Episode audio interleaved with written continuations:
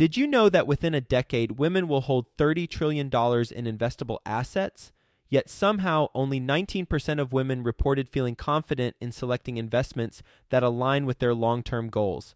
Our friends at Invest Her are out to change that. Invest Her Con is the number one premier conference for women in real estate, and it's happening June 2nd through the 4th in Austin, Texas. Invest Her Con is not just another real estate conference. It's a transformational experience focused on real estate investing, business strategies, and self care tactics all designed to help women take control of their financial futures. Gain the knowledge and skills you need to grow your portfolio and build a sustainable business, all while connecting with over 500 women who are playing at the same level. To learn more and to get your tickets, visit investhercon.com today and use the code 100BESTEVER to get $100 off your ticket. That's investher, H E R, con.com promo code 100 best ever to get $100 off your ticket. Go bigger faster. I played in the residential space for quite a long time and didn't make a lot of progress from a cash flow and wealth building standpoint.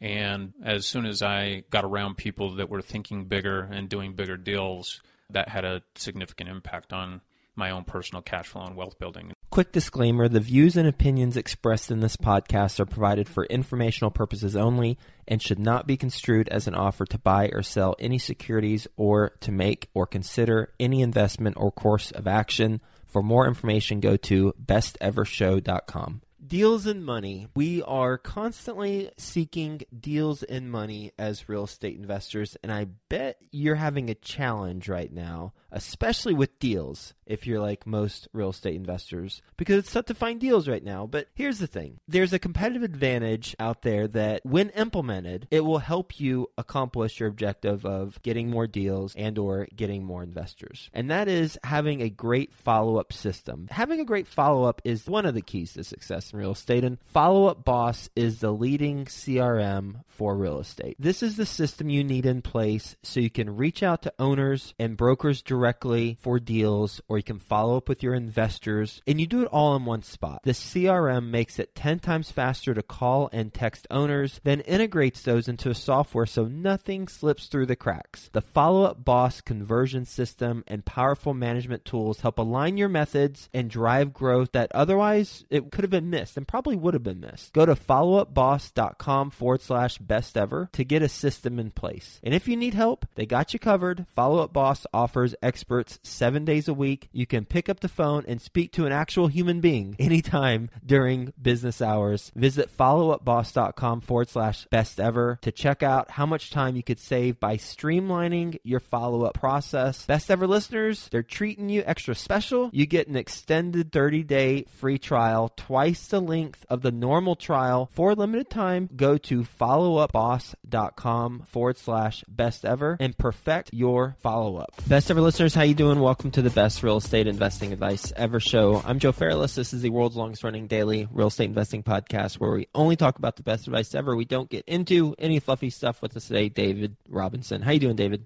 I'm doing great, Joe. Well, I'm glad to hear that. David's the managing partner at Canovo Capital. That is a multifamily investment firm the portfolio that his firm has. He's a GP of a 162 unit in Kansas City, Missouri and a 72 unit in Mentor, Ohio. I'll have to look at Google Maps for that one. A JV of 14 unit in Utah, and he's an LP on a 94 unit in Mesa, Arizona. He's also got 18 years of experience as a broker. He is based in Salt Lake City, Utah. With that being said, you want to give the best ever listeners a little bit more about your background and your current focus? Yeah, absolutely. So, as you mentioned, my background is in real estate in general. The first part of my career was focused on traditional residential sales management, team management, and managing a national franchise brokerage here in Salt Lake City. And transitioned eventually to starting my own small boutique brokerage that focuses heavily on working with buy and hold investors who are looking to acquire small multifamily property for their own personal portfolios. By small, I'm generally referencing anything under $5 million in value. all the way down to roughly your duplex. So that's what our brokerage does today.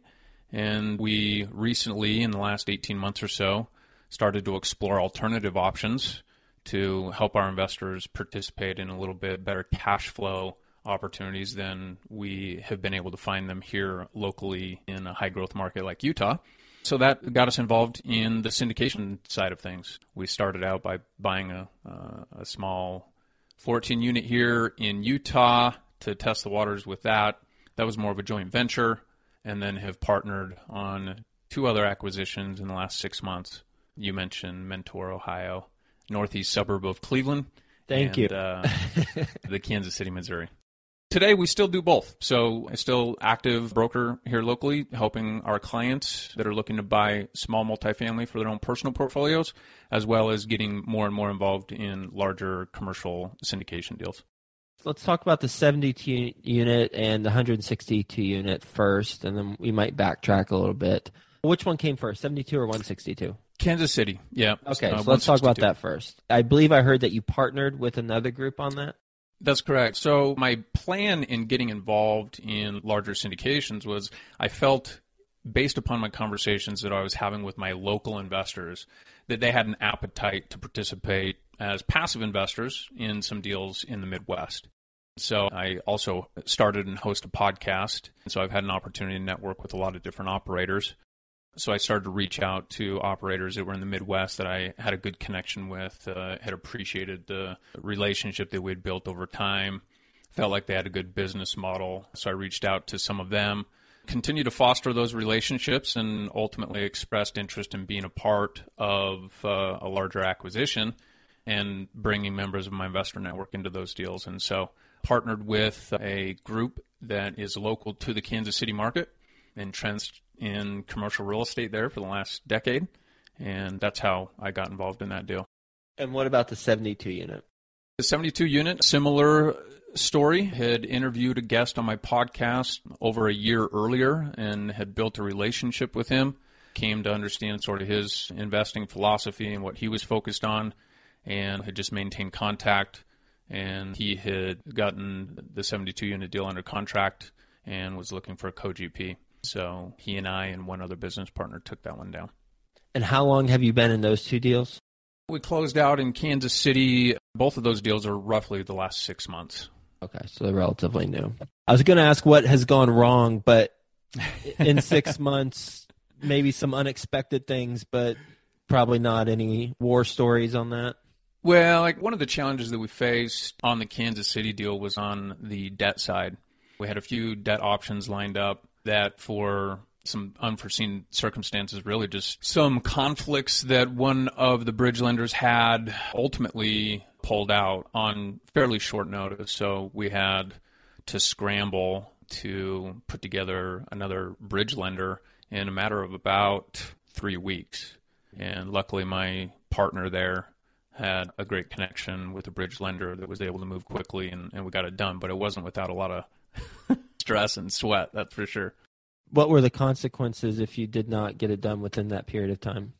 I think we would have been able to extend, but there wasn't an extension in place at that point in time. So there was risk of losing the deal, which I think the seller saw that there was still some meat on the bone there. So there's, I think, a very legitimate risk that he may have pulled out and sort of repositioned the sale. So that was the main risk is losing our hard-earned money on that deal. Or just made you put in a little bit more Yeah. money, Yeah. either on the purchase price or non refundable? Correct. Yeah, I would suspect that we would have potentially even a penalty, just a fee up front Yep. for an additional extension. The joint venture of the, the 14 unit that's local Mhm. to you. Yeah. Tell us about how that's structured, and it seems like that's had more seasoning. Just can you talk about that? So that was an interesting deal as we started to explore getting more involved on the ownership side of things rather than just brokerage business. We really wanted to test the waters on small commercial in our local market. So that was a year long process, originated through direct mail to the owner. The purchase price was 2.2 million on 14 units. 1970s construction, two bed, one bath units. In a great location in my local market here, but originally contacted the owner through direct mail. She reached out.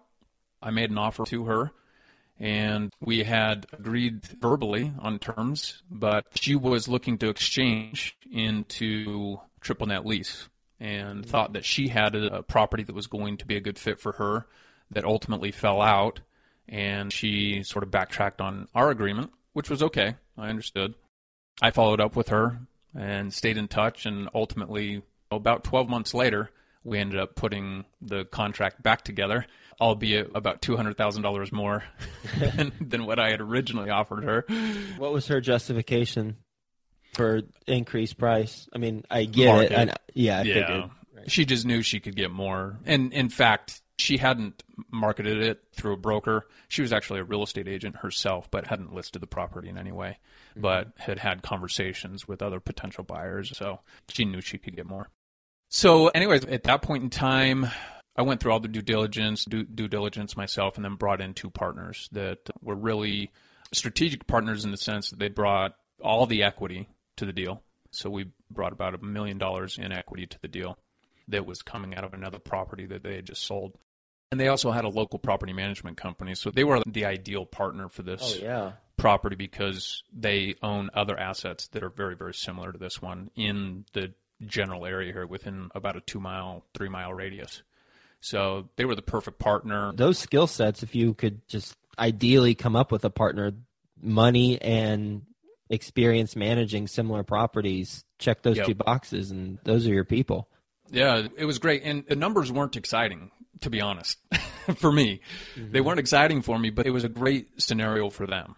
And they were really excited to sort of exit a lower quality asset and move their equity into this property that has some upside potential and mm-hmm. another asset that they could add to their management company. Mm-hmm. You said it was a year long process and originated Mm-hmm. through direct mail. What was written on the direct mail piece? It was very generic, very simple. It was specific to that property. Hi, owner. You own a property on 123 Main Street. I'm a local investor and broker, and I'm interested in buying your building there. If you have any interest in potentially selling, please reach out. I can be flexible on time and terms and happy to pay a fair price. What took place over those 12 months in terms of your follow ups with the seller that you'd like to share Yeah. with us? I'd love to know Well- how you stayed in touch, if at all, during those 12 months. Absolutely stayed in touch. A lot of touch points. So, as a broker, you got to have good follow up systems in mm-hmm. place. So, that we did. A traditional CRM that had reminders and automated messaging.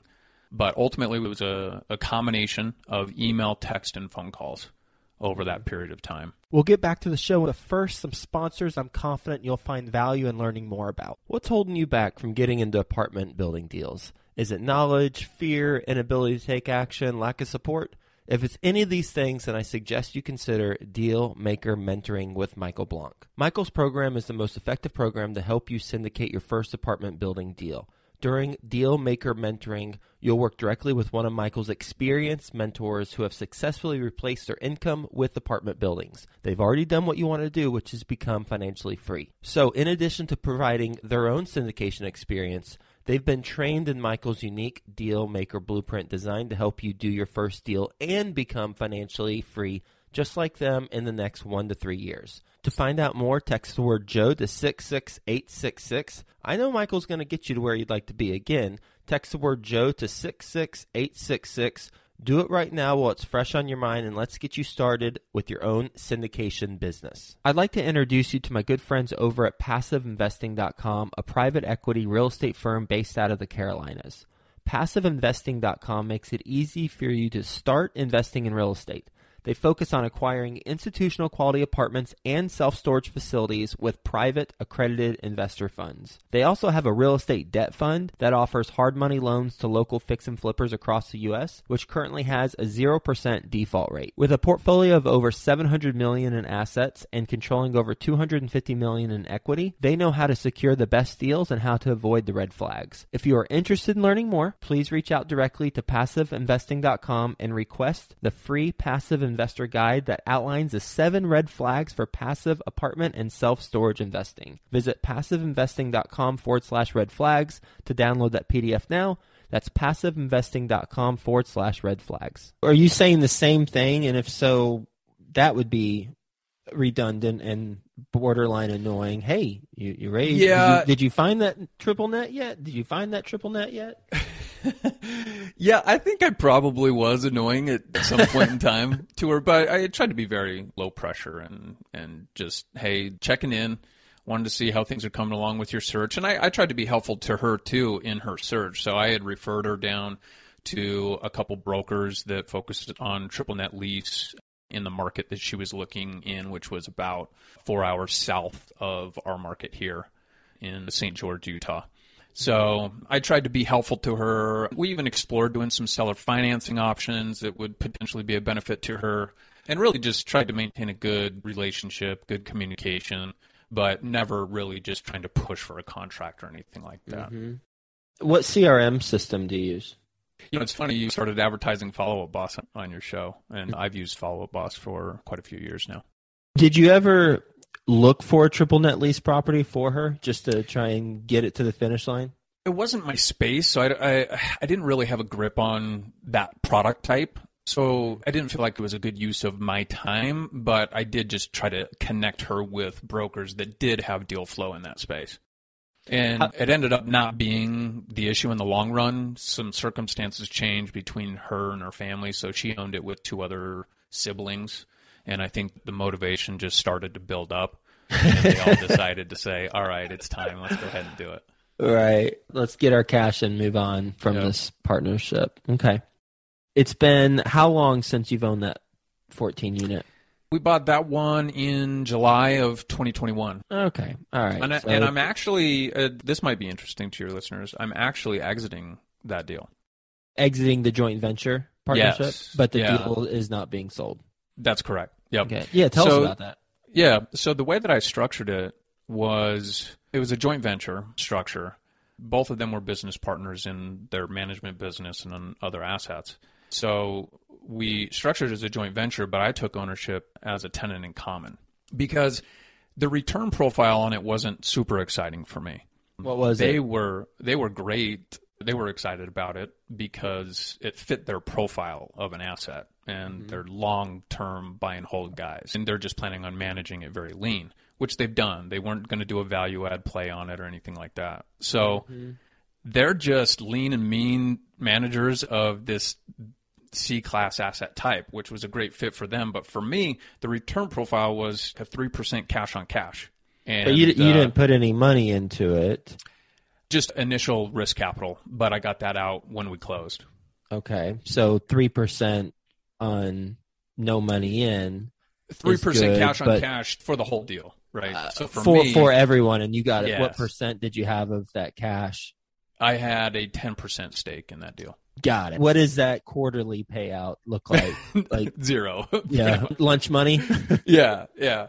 So for me, and and I, uh, you know, I thought that that would come about, and I knew that I was planning on getting involved in other deals. So um, Did you we make a fee knew- as a broker on the front I, end? I didn't. I didn't collect a fee as a broker. Did you make any money on this deal? well, it'll equate to so they're buying me out, and it'll be about a, a hundred thousand dollar buyout, roughly. Okay, got it.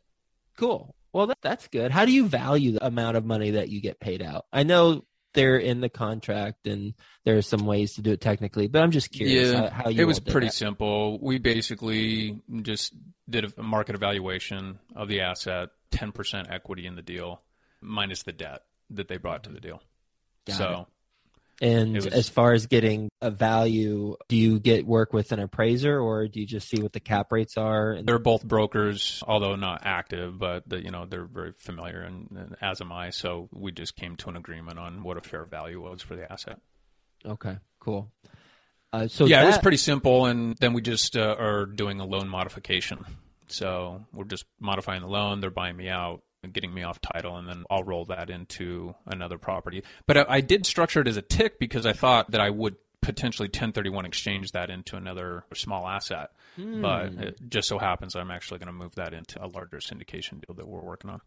And why not move that 100K tax deferred into another asset of your own and build your own portfolio on the side while doing the syndication stuff on the other side? Well, for two reasons. I'm trying to avoid mixing my own investing interests with my brokerage clients.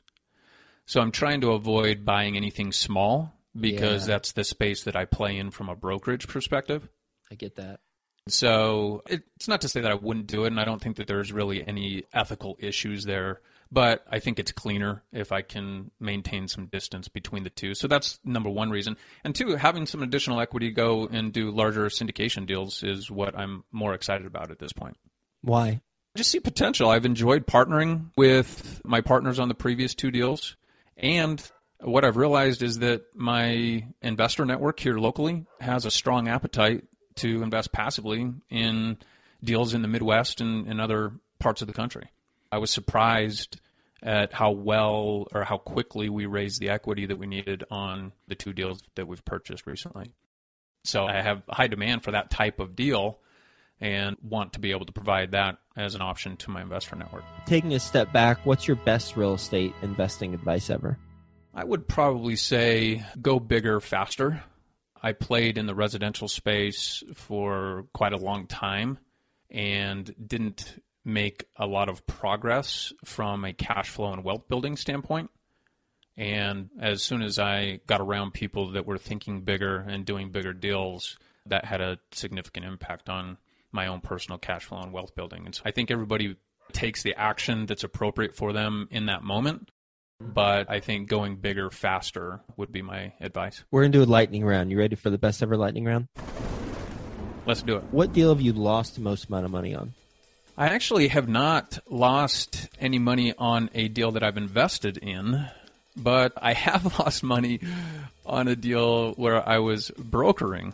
This was many years ago, where we were doing short sales. Mm. And we got to the closing table, and I had made a mistake. Well, myself and the title company that I worked with.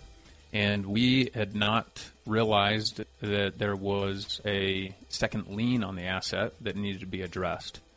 Although it probably wasn't my full responsibility, I ended up having to write, instead of making a commission on the sale, I ended up writing a check for $8,000 to get the deal closed for the seller.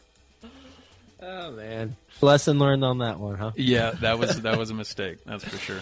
What about deal you've made the most amount of money on? Well, from a return profile perspective, it was this 14 unit because I had zero of my own money into the deal. Yeah, I had some upfront costs, so I had earnest money in. I only had ten thousand dollars of earnest money in the deal, and maybe another. I think it was about four grand in due diligence. Mm-hmm. Outside, but my partners reimbursed me on those costs when we purchased the property.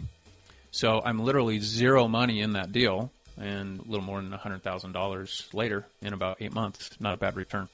best ever way you like to give back to the community.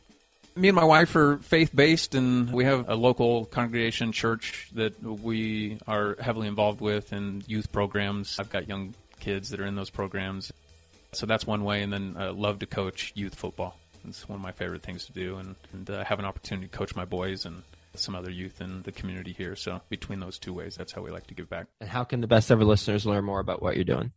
They can connect with me at canovocapital.com. That's C A N O V O, canovocapital.com. That's probably the best way.